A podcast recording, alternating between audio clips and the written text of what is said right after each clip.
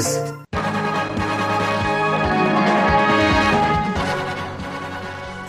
สวัสดีครับ รายการข่าวสดสายตรงจาก Voice of America ภาคภาษาไทยกรุงวอชิงตัน กลับมาพบกับทุกท่านอีกครั้งนะครับ วันนี้เช้าวันจันทร์ที่ 10 เมษายน 2566 ตามเวลาในประเทศไทยครับ อยู่กับผมนพราชเฉลิมมงคล ร่วมด้วยคุณทรงพศสุภาผลสำหรับหัวข้อข่าวที่น่าสนใจในวันนี้ครับ สหรัฐส่งเรือดำน้ำพลังนิวเคลียร์สู่ตะวันออกกลางท่ามกลางภาวะตึงเครียดกับอิหร่าน จีนจำลองการโจมตีไต้หวันในการซ้อมรบทางน้ำวันที่2ประธานาธิบดีเอมมานูเอลมาครองชี้ยุโรปไม่ควรดำเนินตามนโยบายไต้หวันของทั้งสหรัฐและจีน และเทสลาเผยแผนสร้างโรงงานผลิตแบตเตอรี่ยักษ์ในเซี่ยงไฮ้ขณะที่ Foxconn ลงทุน 27,000 ล้านบาท สร้างโรงงานแบตเตอรี่รถไฟฟ้าในไต้หวัน และชาวไทยเตรียมต้อนรับเทศกาลสงกรานต์ท่ามกลางความกังวลมลพิษทางอากาศ ส่งท้ายในวันนี้นะครับชาวรัสเซียหันมาเรียนภาษาจีนมากขึ้น ขณะที่ความสัมพันธ์ระหว่างมอสโกกับชาติตะวันตกตึงเครียดหนัก ทั้งหมดนี้เลขหลายประเด็นติดตามได้ในข่าวสดสายตรงจาก VOA กรุงวอชิงตันครับ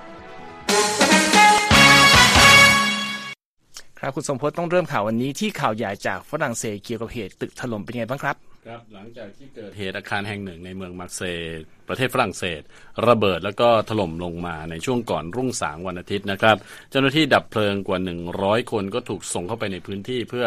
เร่งดับไฟที่ลุกโหมบนซากปรักหักพัง ขณะที่เชื่อว่ามีผู้ที่ยังติดอยู่ภายในซากอาคาร ประมาณ 10 คนนะครับตอนนี้ครับเชอรัลดามาแนงรัฐมนตรีว่าการกระทรวงมหาดไทยของฝรั่งเศสเปิดเผยว่ามีเหยื่ออาคารถล่มอย่างน้อย 4 คนที่ยังมีชีวิตอยู่ในซากอาคารที่ถล่มลงมา โดยขณะเกิดเหตุนั้น มีคนอยู่ในอาคารประมาณ 10 คนนะครับ พร้อมยอมรับว่าไฟที่ยังลุกโหมกระหน่ำและโอกาสที่โครงของอาคารนี้จะจะจะถล่มลงมาทำให้หน่วยกู้ภัยไม่สามารถเข้าถึงตัวที่ ผู้ที่ติดอยู่ภายในได้นะครับ แม้เวลาจะผ่านไปราว 15 ชั่วโมงนับตั้งแต่เกิดเหตุแล้ว รัฐมนตรีดามแนงกล่าวนะครับ ว่าไฟที่ลุกท่วมอยู่นั้น แผ่กระจายลงลึกถึง2ถึง3เมตร ภายใต้ซากอาคาร ขณะที่การใช้น้ำและโฟมดับเพลิง ก็อาจเป็นอันตรายต่อโอกาสที่จะรอดชีวิตของผู้ที่ติดอยู่ด้านในนะครับ พร้อมกล่าวว่ายังไม่สามารถยืนยันได้ว่ามีผู้เสียชีวิตในเหตุการณ์นี้หรือไม่และอะไรเกิดขึ้นที่เป็นสาเหตุที่ทำให้เกิดการระเบิดนะครับ นักผจญเพลิงร่วมทำงานจากผู้เชี่ยวชาญด้านการกู้ชีพในพื้นที่เมืองทั้งคืนทั้งวันของวันอาทิตย์ แต่ปฏิบัติการต่างๆ ก็ดำเนินไปอย่างล่าช้านะครับ เนื่องจากทุกฝ่ายต้องการให้ทั้งเจ้าหน้าที่ปลอดภัยและก็ไม่ต้องการให้ทำการใด ๆ ที่อาจเป็นอันตรายต่อผู้ที่ยังติดอยู่ด้านใน แล้วก็ไม่ต้องการสร้างความเสียหายเพิ่มเติมต่อโครงสร้างอาคารที่อยู่ใกล้เคียง ซึ่งก็ต้องบอกว่าไม่ค่อยมั่นคงเท่าไหร่อยู่แล้วนะครับครับคุณนพรัตน์รัฐมนตรีมหาดไทยของฝรั่งเศสยืนยันด้วยว่ามีการอพยพผู้คนออกจากอาคารราว 30 แห่งที่อยู่ใกล้ที่เกิดเหตุแล้ว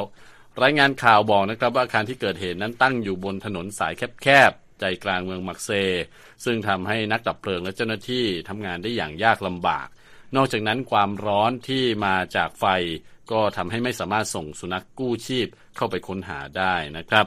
เบนัวพยองนนายกเทศมนตรีเมืองมาเซ เปิดเผยว่ามีอาคารสองหลังที่ใช้ผนังร่วมกับอาคารที่ถล่มลงมาทำให้มีบาบางส่วนนั้นถล่มตามไปด้วยนะครับ ก่อนที่จะมีหนึ่งในสองอาคารพังตามลงมา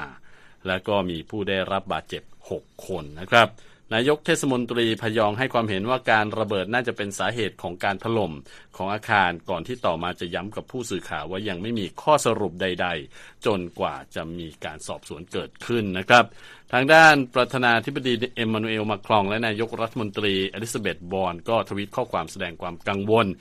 เกี่ยวกับผู้ประสบภัยครั้งนี้นะครับ แล้วก็ขอบคุณเจ้าหน้าที่ที่เข้าช่วยเหลือด้วยครับครับ จากฝรั่งเศสนะครับมาดูกันที่สถานการณ์เออของนโยบายสหรัฐกันบ้างครับ มีรายงานข่าวว่ากองทัพเรือสหรัฐนะครับ ส่งเรือดำน้ำขับเคลื่อนด้วยพลังนิวเคลียร์ที่มีความสามารถติดขีปนาวุธโทมาฮอกได้ถึง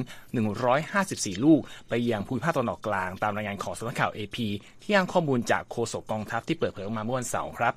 ปกติแล้วนะครับกองทัพเรือสหรัฐมักไม่ยอมรับนะครับว่ามีการส่งเรือดำน้ำไปที่ไหนหรือไม่ และในบางครั้งก็ไม่ยอมบอกด้วยว่าไปทำอะไร ในครั้งนี้นะครับ AP ลองสอบถามนาวาโท ทิโมธีฮอ k กินส์โฆษกของกองเรือที่ 5 ซึ่งประจำอยู่ใน อ่าวบาเรนเกี่ยวกับภารกิจและเหตุผลการส่งเรือดำน้ำนี้ไปยังตะวันออกกลางก็ได้รับคำปฏิเสธให้ความเห็นนะครับ แต่มีการกล่าวว่า เรือดำน้ำพลังนิวเคลียร์ที่ประจำอยู่ในอ่าวคิงส์เบย์รัฐจอร์เจียลำนี้ได้ล่องผ่านคลองสุเอซมาเมื่อวันศุกร์แล้วก็บอกว่าถูกส่งมายังกองเรือที่ 5 เพื่อช่วยงานด้านความมั่นคง และเสถียรภาพทางน่านน้ำในภูมิภาคครับ รายงานข่าวระบุด้วยว่าภารกิจของกองเรือที่ 5 สหรัฐคือการลาดตระเวนช่องแคบฮอมุส ซึ่งเป็นทางเดินเรือแคบๆ ในอ่าวเปอร์เซีย และเป็นทางผ่านของการขนส่งน้ำมันราว 20%ของน้ำมันที่มีการขนส่งทั่วโลกนะครับ ในช่วงไม่กี่ปีที่ผ่านมาสหรัฐอังกฤษและอิสราเอลต่างกล่าวหาอิหร่านครับว่าพุ่งเป้าโจมตีเรือขนส่งน้ำมันและเรือพาณิชย์ แต่ว่ารัฐบาลกรุงเตหะรานก็ปฏิเสธเรื่องนี้มาโดยตลอด ขณะที่กองทัพเรือสหรัฐ รายงานกรณีการเผชิญหน้าตึงเครียดกับกองทัพเรืออิหร่าน ในพื้นที่ทางน้ำหลายต่อหลายครั้ง ซึ่งสหรัฐระบุว่าฝ่ายอิหร่านนั้นแสดงท่าทีดุดันก้าวร้าวอย่างบ้าบิ่นเสมอนะครับความสัมพันธ์อันตึงเครียดระหว่างสหรัฐ และอิหร่านยกระดับขึ้นอย่างมากครับตั้งแต่เมื่ออดีตประธานาธิบดีโดนัลด์ทรัมป์ประกาศถอนสหรัฐออกจากข้อตกลงนิวเคลียร์ปี 2015 ที่ประเทศมหาอำนาจ ยอมตกลงลดการลงโทษกรุงเตหะราน เพื่อแลกกับการที่อิหร่านลดกิจกรรมต่างๆ เกี่ยวกับการพัฒนานิวเคลียร์ครับครับไปที่เกี่ยวกับจีนและไต้หวันบ้างนะครับนพรัตน์กองทัพจีนก็ได้จำลองการโจมตีไต้หวันในการซ้อมรบวันที่สองนะครับ รอบ เกาะไต้หวันในวันอาทิตย์ ขณะที่กระทรวงกลาโหมของไต้หวันรายงานว่าจีน ส่งเครื่องบินรบหลายลำร่วมซ้อมรบครั้งนี้ด้วยนะครับ ขณะที่ทางไต้หวันก็คอยจับตาดูกองกำลังขีปนาวุธของจีนอยู่นะครับ อันนี้เป็นรายงานจากสำนักข่าวรอยเตอร์สกองทัพจีนเริ่มซ้อมรบรอบไต้หวันเป็นเวลา 3 วันนะครับ ตั้งแต่วันเสาร์ที่ผ่านมา ก็คือหนึ่งวันหลังจากที่ประธานาธิบดีไช่อิงเหวินเดินทางกลับถึงกรุงไทเปนะครับ หลังจากพบกับเควินแมคคาร์ธีประธานสภาผู้แทนราษฎรสหรัฐ ระหว่างการแวะรัฐแคลิฟอร์เนีย หลังเสร็จสิ้นภารกิจเยือนอเมริกากลาง ซึ่งก็สร้างความไม่พอใจให้กับจีนนะครับรบสถานีโทรทัศน์ของรัฐบาลกรุงปักกิ่งรายงานว่าภายใต้หน่วยบัญชาการร่วมของศูนย์บัญชาการยุทธบริเวณร่วมห น่วยต่างๆ เข้าร่วมปฏิบัติการจำลองการโจมตีแม่นยำเฉพาะจุดเข้าใส่เป้าหมายสำคัญ ของเกาะไต้หวันและพื้นที่ทะเลรอบๆ และเดินหน้ารักษาการปฏิบัติเชิงรุกรอบเกาะนี้ต่อไป นอกจากนั้นกองบัญชาการยุทธบริเวณ ภาคตะวันออกของจีนยังเผยแพร่คลิปของการจำลองโจมตีผ่านบัญชีใช้งานแอปพลิเคชัน WeChat นะครับที่แสดงให้เห็นภาพขีปนาวุธที่ยิงออกมาจากแผ่นดินใหญ่ ทะเลและอากาศเข้าใส่ไต้หวันก่อนที่การโจมตีในสองจุดระเบิดหลังเข้าเป้าไปแล้วนะครับแหล่งข่าวใกล้ชิดกับเรื่องนี้กล่าวนะครับว่าจีนทำการจำลองการโจมตีทางอากาศและทางน้ำเข้าใส่เป้าหมายของทหารต่างชาติในพื้นที่นอกชายฝั่งทางตะวันตกเฉียงใต้ของไต้หวันด้วย และบอกว่าไต้หวันไม่ใช่เป้าหมายเดียวของจีน นี่เป็นการยั่วยุอย่างมากนะครับครับ ทางกระทรวงกลาโหมไต้หวันกล่าวนะครับว่าเมื่อเวลา 16นาฬิกาในวันอาทิตย์ตามเวลาไต้หวันเนี่ยสามารถตรวจจับเครื่องบิน รบของจีนได้ 70 ลำครับ โดยในนั้นมีเครื่องบินรบรุ่น Su-30 และเครื่องบินทิ้งระเบิด H-6 อยู่ด้วย และมีเรือรบอีก 11 ลำ รอบๆไต้หวัน อย่างไรก็ดีครับ กระทรวงกลาโหมไต้หวันยืนยันว่ากองกำลังของตนจะไม่ยกระดับความขัดแย้ง หรือทำให้เกิดข้อพิพาทและจะโต้ตอบการซ้อมรบของจีนอย่างเหมาะสมครับ และแม้ว่าสถานการณ์รอบไต้หวันจะดูเหมือนมีความตึงเครียดอยู่มากนะครับ คุณสมพศรอยเตอร์รายงานว่าชีวิตความเป็นอยู่ของชาวไต้หวันยังดำเนินหน้าต่อไปอย่างปกติครับ ไม่มีสัญญาณอาการตกใจ หรือการหยุดชะงักงานของการใช้ชีวิต เพราะการซ้อมรบของจีนเลยครับครับกลับมาที่ฝรั่งเศสอีกครั้งหนึ่งครับ เป็นข่าวมาจากประธานาธิบดีเอมานูเอลมาครองครับ ซึ่งให้ความเห็นว่ายุโรป ไม่มีความสนใจจะเร่งระดับวิกฤตในไต้หวันแม้แต่น้อย และยุโรปก็ควรดำเนินยุทธศาสตร์ของตนเองอย่างอิสระ โดยไม่ทำตามสิ่งที่รัฐบาลกรุงวอชิงตันและกรุงปักกิ่งทำอยู่ ตามรายงานของสำนักข่าวรอยเตอร์ครับความเป็นดังกล่าวของประธานาธิบดีมาครองได้รับการตีพิมพ์ออกมาในวันอาทิตย์ครับ หลังผู้นำฝรั่งเศสเสร็จสิ้นการเยือนจีนอย่างเป็นทางการเป็นเวลา 3 วันครับ ขณะที่กรุงปักกิ่งทำการซ้อมรบต่อเนื่องรอบ เกาะไต้หวัน เพื่อแสดงความไม่พอใจต่อการที่ประธานาธิบดีไช่อิงเหวินแวะสหรัฐ และเข้าพบกับผู้นำฝ่ายนิติบัญญัติของกรุงวอชิงตันเมื่อวันพุธที่ผ่านมานะครับ ในความเห็นที่ให้กับหนังสือพิมพ์เลโซโคและสื่อโพลิติโก ระหว่างเยือนกรุงปักกิ่งมาครองกล่าวด้วยว่ายุโรปยังควรใช้เวลาในการสร้างจุดยืนของตน ในฐานะเสาหลักที่ 3 ระหว่างจีนและสหรัฐด้วย ส่วนสื่อโพลิโคระบุในรายงานนะครับว่าผู้นำฝรั่งเศสกล่าวด้วยว่า สิ่งที่เลวร้ายยิ่งกว่าก็คือ การคิดว่าเราชาวยุโรปต้องเป็นผู้ตามในประเด็นนี้ และปรับตัวตามจังหวะของอเมริกา หรือการมีปฏิกิริยาตอบสนองรุนแรงเกินไปของจีนครับ นอกจากนั้นสื่อทั้งสองยังรายงานคำพูดของประธานาธิบดีฝรั่งเศสด้วยว่ายุโรปต้องให้เงินสนับสนุน อุตสาหกรรมทางทหารของตนมากกว่าที่เป็นอยู่ รวมทั้งพัฒนาพลังงานนิวเคลียร์และพลังงานหมุนเวียน ลดการพึ่งพาเงินทุนสกุลดอลลาร์เพื่อจำกัดการพึ่งพาสหรัฐ ด้วยนะครับในระหว่างการเยือนจีนที่ผ่านมานะครับประธานาธิบดีมาครองก็นำทีมคณะธุรกิจฝรั่งเศสราว 50 คนนะครับซึ่งรวมถึงตัวแทนจากบริษัทผู้ผลิตเครื่องบิน Airbus และธุรกิจพลังงานนิวเคลียร์ EDF ซึ่งร่วมลงนามข้อตกลงหลายฉบับกับจีนในการเดินทางครั้งนี้ด้วยนะครับใครทุกท่านกำลังรับฟังข่าวสดสายตรงจาก VOA ภาพสัตไทยกรุงวอชิงตันอยู่นะครับ ครับคุณสมพศวันนี้ก็เป็นวันสำคัญทางศาสนาของบางศาสนานะครับครับซึ่งก็มีกิจกรรมเกิดขึ้นที่นครเยรูซาเล็มของอิสราเอล แต่ว่าเกิดขึ้นท่ามกลางสถานการณ์ที่ว่าตึงเครียดมากครับครับโดยเหตุการณ์เกิดขึ้นหลังจากที่ช่วงที่ผ่านมากองทัพอิสราเอล เดินหน้าโจมตีเป้าหมายในฉนวนกาซาเลบานอนและซีเรีย เพื่อตอบโต้กับสิ่งที่อาบอกว่ากลุ่มปาเลสไตน์เป็นผู้ยิงจรวดเข้าใส่ตน แล้วก็มีการโจมตีในเขตเวสต์แบงก์และนครเทลอาวิฟที่ทำให้มีผู้เสียชีวิต 3 คน ซึ่งรวมถึงนักท่องเที่ยวชาวอิตาลีหนึ่งคนด้วย แต่ในวันอาทิตย์นะครับ ผู้แสวงบุญของศาสนาต่างๆ มารวมตัวกันที่ถนนสายเล็กหลายสายในเมืองเก่าของเยรูซาเล็มครับท่ามกลางการรักษาความปลอดภัยอย่างหนาแน่นของเจ้าหน้าที่กองกำลังด้านความมั่นคงครับในส่วนนี้ก็มีคริสตคริสต์ศาสนิกชนนะครับ กลุ่มหนึ่งนะครับ ไปที่สวนของโบสถ์แห่งสุสานศักดิ์สิทธิ์ซึ่งสร้างขึ้นณจุดที่ชาวคริสต์เชื่อว่า เป็นที่ที่พระเยซูถูกตรึงกางเขน และก็ฝังและ ฟื้นคืนชีพขึ้นมาครับ แล้วก็ที่ใกล้ๆกับโบสถ์นี้ก็เป็นที่ที่ผู้แสวงบุญชาวยิวจำนวนหลายพันคนมารวมตัวกันที่บริเวณที่เรียกว่าเป็นบริเวณกำแพงตะวันตก หรือกำแพงร้องไห้นะครับเพื่อร่วมพิธีอำนวยพร Passover ตามประเพณีทางศาสนากำแพงนี้นะครับอยู่ในพื้นที่ที่อิสราเอลประกาศผนวกเพิ่ม ทางตะวันออกของนครเยรูซาเล็ม แล้วก็อยู่บนเนินพระวิหาร ซึ่งเป็นสถานที่สักการะที่ศักดิ์สิทธิ์สุดของชาวยิวครับ และที่จุดนี้นะครับก็ยังเป็นที่ตั้งของมัสยิดอัลอักซอ ซึ่งเป็นสถานที่ศักดิ์สิทธิ์อันดับที่ 3 ในศาสนาอิสลาม และเป็นจุดศูนย์รวมของการเฉลิมฉลองเทศกาลรอมฎอนด้วย ทั้งหมดนี้ก็ทำให้มีผู้แสวงบุญจากทั้ง 3 ศาสนาครับเดินทางมาบริเวณนี้อย่างเนืองแน่นนะครับ แต่ว่าเกิดขึ้นท่ามกลางการอารักขาของตำรวจ เนื่องจากว่าอย่างที่บอกนะครับก่อนหน้านี้มีการตึงเครียดของอสถานการณ์ทั่วไปอย่างมาก เพราะว่าเนื่องจากผู้นับถือศาสนาอิสลามกลัวว่ารัฐบาลขวาจัดของนายกรัฐมนตรีเบนจามินเนทันยาฮูจะเปิดโอกาสให้ชาวยิวเข้ามาในพื้นที่แห่งนี้ได้ และทำการสวดมนต์ซึ่งปกติห้ามไว้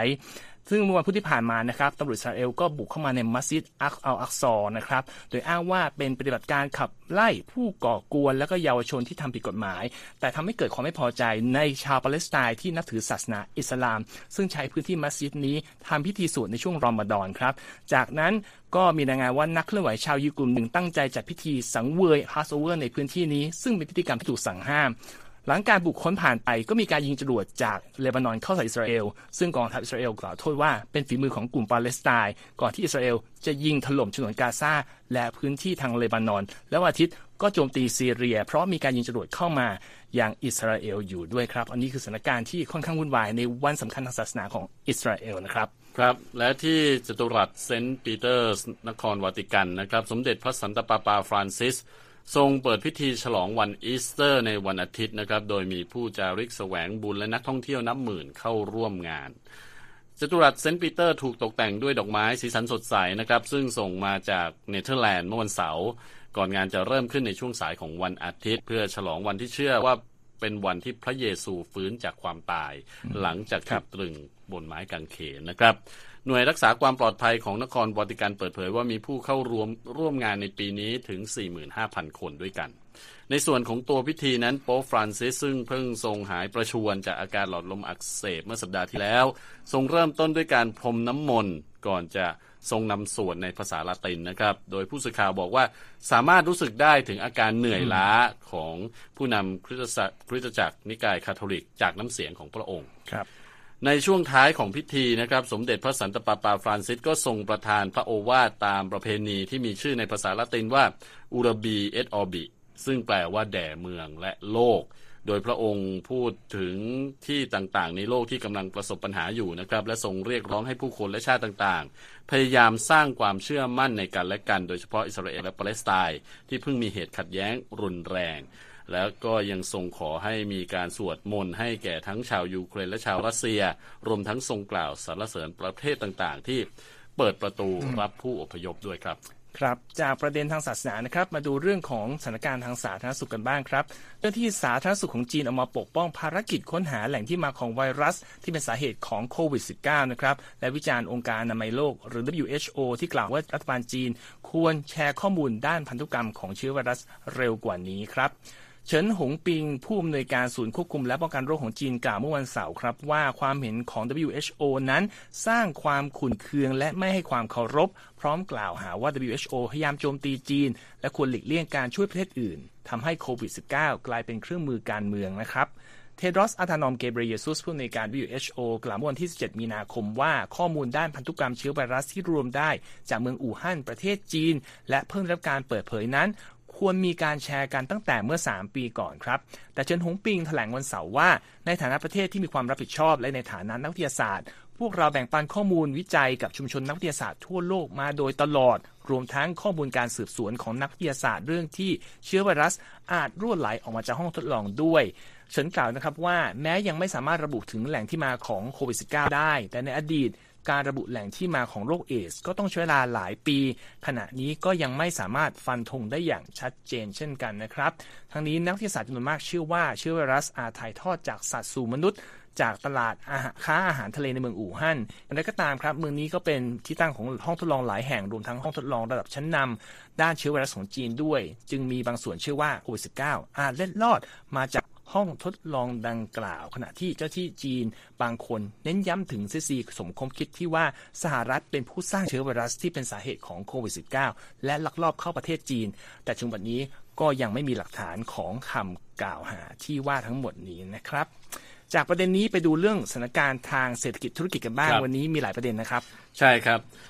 ต้องไปเริ่มกันที่เรื่องของรถยนต์ไฟฟ้า และก็แบตเตอรี่รถยนต์ตอนนี้ต้องบอกว่าอุตสาหกรรมรถยนต์เนี่ย เปลี่ยนขั้วไปอย่างชัดเจนนะฮะจากเป็นรถยนต์ที่แบบใช้เครื่องยนต์ตอนนี้ก็ไปเป็นรถยนต์ไฟฟ้ากันนะครับ ซึ่งทางบริษัทรถยนต์เทสลาซึ่งเป็นเจ้าใหญ่ในอุตสาหกรรมนี้นะครับ ก็เตรียมเปิดโรงงานแห่งใหม่ที่เซี่ยงไฮ้โดยตั้งเป้าจะผลิตแบตเตอรี่ขนาดใหญ่สำหรับรถยนต์ไฟฟ้า 10,000 ชิ้นต่อปีก็คือ 10,000 คันต่อปีนะฮะจากการเปิดเผยของทางบริษัท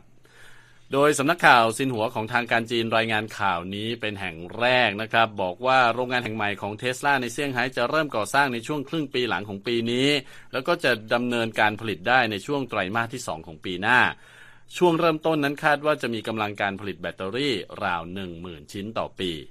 คาดว่าโรงงานแห่งใหม่นี้จะช่วยให้เทสลาเทสลาสามารถอาศัยประโยชน์จากอุตสาหกรรมแบตเตอรี่ของจีนนะครับซึ่งมีขนาดใหญ่ที่สุดในโลก เพื่อเพิ่มปริมาณการผลิตและลดต้นทุนของแบตเตอรี่ลิเธียมไอออน ที่ใช้ในรถยนต์ไฟฟ้าได้ท่ามกลางความต้องการที่เพิ่มขึ้นอย่างรวดเร็วนั่นเองนะครับอีลอน มัสก์ CEO ของเทสลาก็ตั้งเป้านะครับว่าจะขยายธุรกิจแบตเตอรี่ของเทสลาให้มีขนาดใกล้เคียงกับธุรกิจรถยนต์ไฟฟ้า ซึ่งเป็นธุรกิจหลักของบริษัทในตอนนี้ครับ ปัจจุบันเทสลามีโรงงานผลิตแบตเตอรี่ขนาดใหญ่นะครับอยู่ที่รัฐแคลิฟอร์เนีย มีกำลังการผลิตราว 10,000 ชิ้นต่อปีเช่นกันเทสลาเริ่มสร้างโรงงานผลิตรถยนต์รุ่นโมเดล 3 ที่เซี่ยงไฮ้เมื่อปี 2019 นะครับ ขณะนี้สามารถผลิตได้ 22,000 คันต่อปี แต่ก็มีแผนจะเพิ่มการผลิตอีก 4 0 0 0 0 5ผลิตได้ตอนนี้22,000 คันต่อสัปดาห์นะครับ แล้วก็มีแผนจะขยายการผลิตเพิ่มอีก 450,000 คันต่อปีนะครับ อีกบริษัทหนึ่งครับ คุณนพรัตน์ Foxconn นะฮะ ซึ่งเป็นผู้ผลิตชิ้นส่วนและประกอบโทรศัพท์มือถือรายใหญ่ให้กับไอโฟนของ Apple นะฮะมีแผนกระโจนเข้าสู่ตลาดรถยนต์ไฟฟ้าเพื่อกระจายสัดส่วนการลงทุนในธุรกิจนะครับ โดย Fox Foxconn เปิดเผยแผนลงทุน 820 ล้านดอลลาร์ หรือประมาณ 27,000 ล้านบาท ในช่วง 3 ปีข้างหน้าเพื่อสร้างโรงงานแห่งใหม่ทางภาคใต้ของไต้หวันนะครับ แน่นอนก็เพื่อสนับสนุนการผลิตรถยนต์ไฟฟ้านั่นเอง Foxconn กล่าวนะครับว่าการลงทุนที่เมืองเกาสง จะรวมถึงโรงงานพัฒนารถโดยสารไฟฟ้า และผลิตแบตเตอรี่สำหรับรถยนต์ไฟฟ้าด้วยนะครับ ครับ นั่นก็เป็นเรื่องของอุตสาหกรรมรถยนต์ไฟฟ้ามาต่อกันที่ประเทศไทยนะครับตอนนี้งานฉลองสงกรานต์ก็กำลังจะเริ่มขึ้นอย่างเต็มรูปแบบอีกครั้งนะครับในปีนี้หลังจากที่งดเว้นไปในช่วงที่เกิดการระบาดของโควิด -19 แต่ว่าปัญหาฝุ่นควันและมลพิษทางอากาศก็ตอนนี้กำลังปกคลุมบรรยากาศของการฉลองวันปีใหม่ไทยเช่นกัน ผู้เชี่ยวชาญหลายคนเตือนนะครับ ว่าปัญหามลพิษจากฝุ่น PM 2.5 ที่ปกคลุมทั่วท้องฟ้าในช่วงไม่กี่สัปดาห์มานี้นะครับอาจทำให้นักท่องเที่ยวจำนวนมาก หลีกเลี่ยงการเดินทางร่วมงานสงกรานต์ทั้งในกรุงเทพมหานครและที่เชียงใหม่นะครับแกรี่โบเวอร์แมนนักวิเคราะห์ด้านการท่องเที่ยวในกรุงกัวลาลัมเปอร์กล่าวกับ VOA ว่ามลพิษทางอากาศในไทย ลาว เมียนมากัมพูชาและบางส่วนของเวียดนามที่เกิดจากการเผาไร่ ถือเป็นความกังวลอย่างยิ่งนะครับของภาคการท่องเที่ยวนักวิเคราะห์ผู้นี้ชี้ว่าปีนี้ฤดูฝุ่นพิษมาเร็วกว่าปกตินะครับ และคาดว่าจะทำให้นักท่องเที่ยวจำนวนมาก ยกเลิกการเดินทางมาไทยนะครับ ซึ่งจะส่งผลกระทบต่อเทศกาลสงกรานต์และธุรกิจการท่องเที่ยวที่ตอนนี้กำลังฟื้นตัวจากการระบาดใหญ่พันลบแซ่จิวนะครับประธานสภาอุตสาหกรรมท่องเที่ยวจังหวัดเชียงใหม่กล่าวกับหนังสือพิมพ์ข่าวสดภาษาอังกฤษเมื่อเร็วๆนี้ว่า จากการสำรวจธุรกิจห้างร้านในเชียงใหม่ช่วงก่อนสงกรานต์พบนะครับว่าจำนวนนักท่องเที่ยวชาวไทยนะฮะเดินทางมาฉลองสงกรานต์ที่เชียงใหม่ลดลงไปแล้วในปีนี้ครับส่วนนักท่องเที่ยวต่างชาตินะครับ คุณมันธนาบุญเสร็จ หัวหน้าฝ่ายนุรักษ์ของอนันตรารีสอร์ทจังหวัดเชียงใหม่ก็บอกกับ BOA ว่ามีการยกเลิกห้องที่จองไว้จำนวนมากในช่วงที่ผ่านมา รวมทั้งนักท่องเที่ยวจากอเมริกาจีนและอังกฤษ ซึ่งกังวลผลกระทบต่อสุขภาพจากฝุ่นควันพิษนั่นเอง IQ Air นะครับบริษัทตรวจสอบคุณภาพอากาศ ซึ่งมีสำนักงงานใหญ่อยู่ที่สวิตเซอร์แลนด์นะครับระบุว่าเมื่อไม่กี่วันก่อนเชียงใหม่ติดอยู่ในอันดับสูงสุดของเมืองที่คุณภาพอากาศแย่ที่สุดในโลกนะครับรบโดยเมื่อวันพุธที่แล้วเชียงใหม่มีระดับมลพิษในอากาศที่ 254 ถือว่าอยู่ในกลุ่มไม่ดีต่อสุขภาพอย่างยิ่งนะครับ ทางด้าน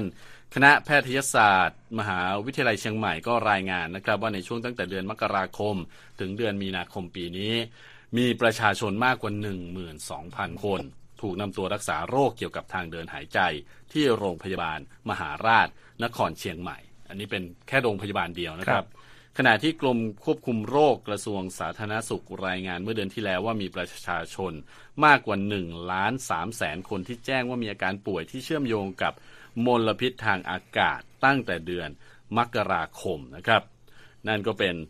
สถานการณ์ต่างๆ เกี่ยวกับ PM 2.5 ที่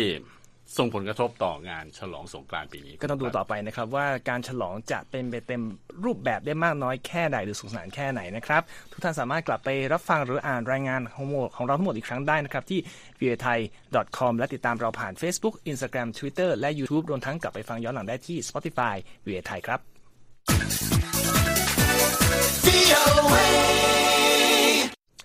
ส่งท้ายในวันนี้นะครับความสัมพันธ์ที่ตึงเครียดขึ้นระหว่าง รัฐบาลมอสโก และชาติตะวันตกก็เปิดโอกาสให้จีนสามารถขยายอิทธิพลด้านวัฒนธรรมของตนเข้าในกลุ่มชาวรัสเซียมากขึ้นอย่างต่อเนื่อง โดยเฉพาะในกรณีของการสอนภาษาครับ คุณธัญพรสุนทรวงศ์มีรายละเอียดเรื่องนี้จาก AFP มานำเสนอส่งท้ายครับ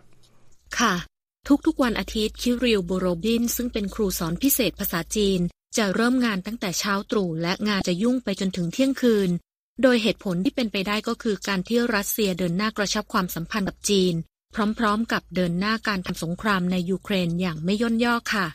บูโรบินซึ่งมีอายุเพียง 20 ปีเปิดเผยว่า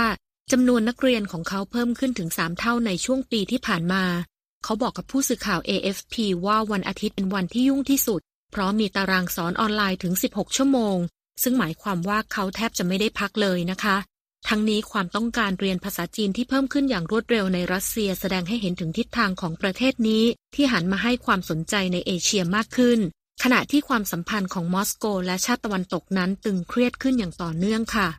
ก่อนกองทัพมอสโกจะส่งทหารรุกรานยูเครนเมื่อปลายเดือนกุมภาพันธ์ของปีที่แล้ว ผู้นำรัสเซียและผู้นำจีนได้ประกาศแผนการกระชับความสัมพันธ์แบบไร้ขีดจำกัด และในการเยือนรัสเซียเป็นเวลาสามวันของประธานาธิบดีสีจิ้นผิงของจีนเมื่อไม่นานมานี้ ทั้งสองผู้นำก็เพิ่งตอกย้ำนโยบายซึ่งมีความสำคัญอย่างมากสำหรับเครมลินที่ถูกนานาชาติโดดเดี่ยวหนักขึ้นเรื่อยๆ ค่ะ การที่ถูกคว่ำบาตรโดยชาติตะวันตกอย่างต่อเนื่องทำให้การพัฒนาเศรษฐกิจและเทคโนโลยีของรัสเซียเปลี่ยนทิศและหันมาพึ่งพาจีนมากขึ้นค่ะ นาตาเลีย ดานิน่าผู้จัดการของเฮดฮันเตอร์บริษัทจัดหางานออนไลน์ชั้นนำของรัสเซียกล่าวว่า เมื่อปีที่แล้วมีตำแหน่งงานว่างเกือบ 11,000 ตำแหน่ง ที่ต้องการผู้ที่มีความรู้ภาษาจีน ซึ่งเพิ่มขึ้น 44%จากปี 2021 และเปิดเผยด้วยว่าในช่วงเวลาเดียวกันจำนวนตำแหน่งงานด้านการขาย การขนส่งและโลจิสติกส์สำหรับผู้ที่พูดภาษาจีนในรัสเซียก็เพิ่มขึ้นสองเท่า และขณะที่ตำแหน่งงานในธุรกิจพลังงานเพิ่มขึ้นถึงสามเท่าด้วยค่ะ บูโรบิน ครูสอนภาษาจีนออนไลน์ ซึ่งกำลังศึกษาด้านอารยธรรมตะวันออกในมหาวิทยาลัยชั้นนำแห่งหนึ่งในมอสโก กล่าวว่าเขามีความสุขที่ได้ช่วยให้นักเรียนได้เรียนรู้เพิ่มเติมเกี่ยวกับสิ่งที่เขาเรียกว่าเป็นโลกใบใหม่นะคะ เขากล่าวว่ารัสเซียให้ความสนใจในภาษาจีน เพราะกรุงปักกิ่งได้กลายมาเป็นพันธมิตรหลักของประเทศที่จะยืนยาวไปอีกหลายสิบปี และว่านี่เป็นเพียงจุดเริ่มต้นเท่านั้นค่ะ เมื่อเดือนสิงหาคมของปีที่แล้วอวิโตซึ่งเป็นแพลตฟอร์มโฆษณาออนไลน์ชั้นนำของรัสเซียรายงานว่า มีการร้องขอให้มีการสอนภาษาจีนในกรุงมอสโกเพิ่มขึ้น 138%ภายในหนึ่งปี ส่วนที่เมืองวลาดิวอสต็อก ซึ่งอยู่ทางตะวันออกไกลของประเทศตัวเลขนี้อยู่ที่ 350%ค่ะ ทั้งนี้ความนิยมในการเรียนภาษาจีนในประเทศรัสเซียนั้น พุ่งสูงจนอาจจะเทียบเท่ากับความต้องการเรียนภาษาอังกฤษแล้วค่ะ อาลินาคามโลวาวัย 26 ปี ผู้มีอาชีพสอนทั้งสองภาษากล่าวว่า เธอมีนักเรียนที่เรียนภาษาอังกฤษเพียง 3 คนในปีนี้ เมื่อเทียบกับการเรียนภาษาจีน ซึ่งมีนักเรียนอยู่ 12 คนค่ะ มาเรียดีไซเนอร์วัย 22 ปี นักเรียนคนหนึ่งของคามโลวาบอกว่า เธอมีความใฝ่ฝันที่จะเดินทางไปตัดเสื้อผ้าที่ประเทศจีน เพราะค่าใช้จ่ายถูกกว่าในรัสเซียนะคะ นอกจากนี้แล้วคามโลวายังเปิดเผยด้วยว่า ปัจจุบันคนหนุ่มสาวจำนวนมากในรัสเซียหวังจะไปศึกษาที่มหาวิทยาลัยในจีน เนื่องจากพวกเขาไม่สามารถสอบเข้าสถาบันการศึกษาต่างๆ ของยุโรปได้ อย่างไรก็ตามแม้ว่าภาษาอังกฤษยังคงมีความสำคัญอยู่ แต่จำนวนนักเรียนมัธยมปลายที่เลือกภาษาจีนเป็นภาษาต่างประเทศ ระหว่างการสอบปลายภาคของพวกเขาเพิ่มขึ้นสองเท่าในหนึ่งปีเป็น 17,000 คน ตามรายงานของรอซอบรนัสเซอร์ ซึ่งเป็นหน่วยงานเฝ้าระวังด้านการศึกษาของรัสเซียค่ะ ธัญพร สุนทรวงศ์ VOA ภาคภาษาไทย กรุงวอชิงตันค่ะ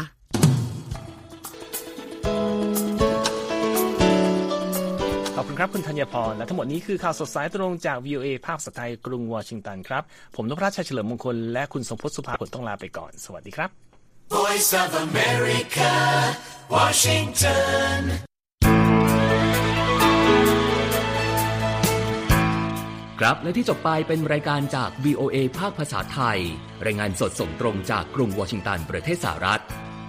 คุณผู้ฟังสามารถติดตามข่าวสารจากทั่วโลกได้ในทุกที่ทุกเวลา ที่เว็บไซต์ voa thai com รวมถึงทุกช่องทางในโซเชียลมีเดีย Facebook YouTube Twitter และ Instagram เริ่มต้นวันด้วยการอัปเดตข่าวสารจากทั่วโลก ผ่านรายการข่าวสดสายตรงจาก VOA ภาคภาษาไทย และสุดสัปดาห์กับ VOA ทั้งยังเรียนรู้เรื่องราวทางวัฒนธรรม และไลฟ์สไตล์ผ่านรายการภาษาอังกฤษแบบอเมริกันของเรา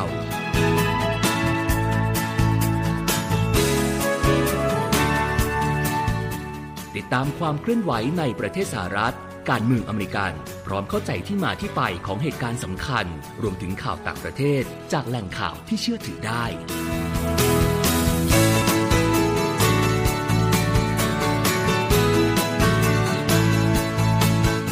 นอกจากนี้ VOA ยังมีบทสัมภาษณ์และคอนเทนต์แบบ Exclusive จากบุคคลที่น่าสนใจหลากหลายวงการ และยังมีเรื่องราวของคนไทยในประเทศสหรัฐอีกด้วย